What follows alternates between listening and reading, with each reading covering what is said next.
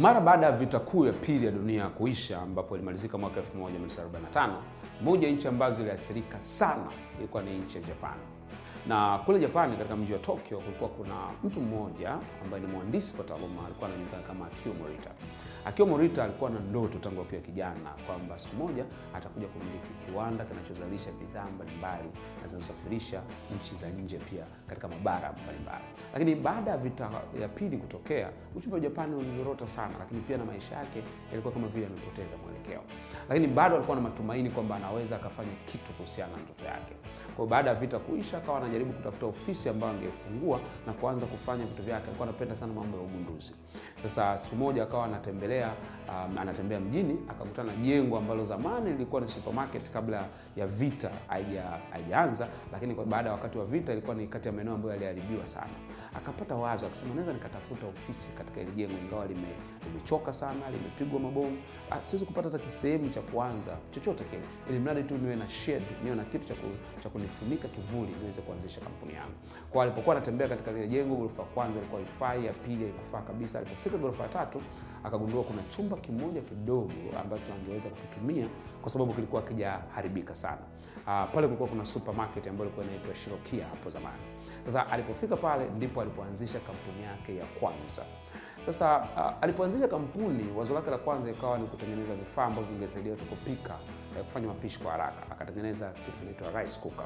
Eh, pengine hata wewe umewahi kuiona, umewahi kuitumia. Eh, lakini rice cooker yake ya kwanza alipoizindua na kuipeleka sokoni, kuna kitu cha ajabu sana kilitokea, kwa sababu kila aliyekuwa anajaribu kupika, badala wali kuiva, wali ulikuwa unaungua. Kwa zilikuwa zinaunguza zile rice cooker zake. Matokeo yake nini? Hakuuza hata rice cooker mia katika mwaka wa kwanza lakini kwa sababu alikuwa na kitu ndani yake na anataka kufuatilia maono maono yake na mipango yake, akaendelea kufanya bidii, akawa anaendelea kubuni vitu mbalimbali.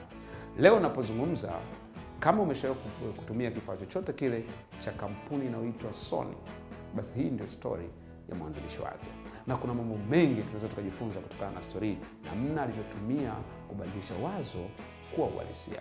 Kuna mambo manne makubwa ambayo unaweza ukayatumia kama Akio Morita, na pia wazo lako siku moja likawa halisi na brand ya kitu unachokifanya ikajulikana sio tu katika nchi yetu, lakini katika dunia nzima. Jambo la kwanza kabisa ni kwamba bila kujali hali ngumu ambayo unaipitia, lazima uanze kufanya. Mazingira yalikuwa yanaonyesha kabisa kwamba Akio Morita alikuwa anatakiwa akae chini alie, kwa sababu hata kwenye vita alipoteza ndugu zake. Kwenye vita vitu vyake vingi viliharibika. Alikuwa anatakiwa alie, kwa sababu kwanza hakuwa na ofisi, hakuwa na resource, hakuwa na rasilimali, hakuwa na pesa benki, hakuwa na vitu vingi. Kwa kwa ufupi ni kwamba alikuwa katika mazingira ambayo ni magumu sana katika maisha yake, lakini kitu kimoja alichoamua kufanya ni kuanza. Na wewe pia unawezekana uko katika mazingira magumu sana, lakini kitu unachotakiwa kufanya ni kuanza. Kumbuka, hakutakuwa na siku katika maisha yako ambayo itakuwa ina kila kitu unachokihitaji ili uanze kufanya unachokitaka. Lazima uanze na kile ulicho nacho, hata katika mazingira magumu. Hili ni jambo la muhimu sana la kwanza kuzingatia. Jambo la pili ambalo tunajifunza kutoka kwa Kio Morita, ambao na wewe pia unaweza ukalitumia kwenye maisha yako, tunasema usiogope kuanzia chini. Usiogope kuanzia chini. Hebu fikiria mtu ambaye leo anamiliki brandi kubwa na kampuni kubwa duniani ya Sony, kumbe kuna siku alianzia ofisi katika jengo ambalo lilikuwa ni mahame, tunasema jengo lilikuwa halifai. Hakuna mtu ambaye angeamini kama angekuja kuwa na kampuni kubwa sana leo. Hata na wewe pia, watu wengi sana tatizo lao wanaogopa kuanzia chini, wanaona kama vile anakuwa na mawazo. Kuna watu unawasikiliza na mawazo mazuri kweli, lakini cha kwanza anachotaka kufanya akapate eh, ofisi floor nzima, apate masofa mazuri, ofisi yenye matv, ofisi yenye vyumba vingi na ma-AC. Ukimwambia anza hizo volume, hapana, najiandaa nianze sehemu kubwa. Ah, ah. Akio Morita anatufundisha kujenga brandi kubwa na kujenga kampuni kubwa kwenye maisha. Uwe tayari kuanza pale ulipo, uwe tayari kuanzia chini, usione aibu. Mtu mmoja alisema kitu kimoja nikipenda sana, alisema the goal is to be rich, the goal is not to look rich. Lengo sio kuonekana wewe ni tajiri, bali lengo ni kuwa tajiri kiuhalisia. Wako watu wengi leo uh, katika ulimwengu wetu ambao wanaigiza kwamba mambo yao ni mazuri na maisha yao ni mazuri, makampuni yao ni mazuri, lakini ukweli ni kwamba wameshindwa kabisa kuanzia chini, na makampuni mengi na vijana wengi na watu wengi ambao walitaka kuanzia juu huwa wadumu katika kitu wanachokifanya, kwa sababu wanagundua wamepoteza pesa nyingi katika vitu ambavyo sio vya msingi. Uwe tayari kuanzia chini ili uweze kupanda juu. Jambo la tatu ambalo la muhimu sana akiwa Morito anatufundisha ambalo tunaweza tukajifunza kwenye maisha yake ni kwamba usikate tamaa hata baada ya kufeli. Kila unapofeli usikubali kukata tamaa. Hivi umewahi kufikiria kwamba um, anatengeneza rice cooker, amewekeza utafiti, amewekeza kwenye kiwanda chake, afu mwaka mzima eti anauza rice cooker mia moja chini ya mia moja lakini bado akukata tamaa. Wewe nini kimekukatisha tamaa? Eh, kuna watu wanakata tamaa, amefeli tu mara moja mtihani amekata tamaa. Unakuta mtu amefanya biashara mmoja amekata tamaa. Huyu jamaa kukata tamaa Morito aliendelea kufanya kwa sababu aligundua kwamba actually wanasema failure is the fee that you pay for your next success. Kufeli ni gharama au ni ada unayoilipa kwa ajili ya mafanikio yako yajayo. Nilisoma siku moja habari ya uh, kampuni ya Coca-Cola. Nilishangaa sana kwamba Coca-Cola mwaka wa kwanza waliuza soda 25 tu, soda 25, sio elfu 25, sio milioni 25, soda 25 tu mwaka wa kwanza, lakini leo Coca-Cola zaidi ya soda bilioni 1.8 duniani kila siku. Maana yake ni nini? Usiogope unapokuwa umefeli kwa mara ya kwanza.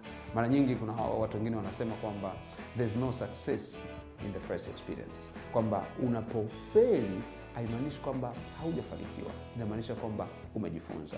Ndio maana uh, nafikiri ni Warren Buffett aliwahi kusema kwamba walipomuuliza nifanyeje ili nifanikiwe kwa haraka, akasema double the rate of your failure feli zaidi na feli kwa haraka, kwa sababu kila unapofeli unajifunza kitu kipya ambacho kinakusaidia usirudie yale makosa ambayo umeyafanya. Kwa hiyo ukifeli, usiishie hapo hapo. Inawezekana unaponiangalia leo umewahi kufeli kwenye mambo mbalimbali kwenye maisha yako. Nachotaka nikwambie ni kwamba kufeli sio mwisho wa ndoto yako. Kufeli ni mwanzo wa kujifunza namna bora ya kufanya kile ambacho umekusudia. Jambo la nne la mwisho ambalo tunajifunza kutoka kwa Kio ambalo na wewe pia unaweza ukalitumia katika kubadilisha wazo lako kuwa uhalisia, tunasema kila wakati tafuta njia nyingine kama ile ya kwanza haifanikiwi. Akio Morito baada ya kugundua eh, mambo ya rice cooker hajafanya vizuri, alijaribu vifaa vingi, sio hivyo, mpaka baadaye akaingia katika kutengeneza vifaa vya electronics kwa brand ya Sony. Alijaribu mambo mengi. Sasa na wewe pia unapogundua kwamba kuna kitu hakiko sawasawa, using'ang'anie tu, jaribu kutafuta namna bora kukiboresha au kutafuta njia badala ya kufanya kile ambacho umekusudia kukifanya. Kila wakati look for alternative thinking, jaribu kutafuta mbinu mpya ya kufanya mambo. Wakati mwingine e, unachotakiwa kufanya sio kubadilisha kabisa unachokifanya, lakini kubadilisha namna unavyokifanya. Sina uhakika katika maisha yako, kwa mujibu wa historia na haya mambo manne tulijifunza kutoka kwa Kio Morito, ni vitu gani unafikiri kwako vinahitajika kufanyiwa kazi kwa haraka sana? Mniambia hapo chini kwenye comment. Katika mambo manne, ni jambo gani kwako unafikiri unatakiwa uanze kulifanyia kazi leo? Na sisi tuendelea kujadiliana na community nzima katika YouTube channel yetu, na tutapata mawazo tofauti na namna bora ya kusaidia. See you at the top.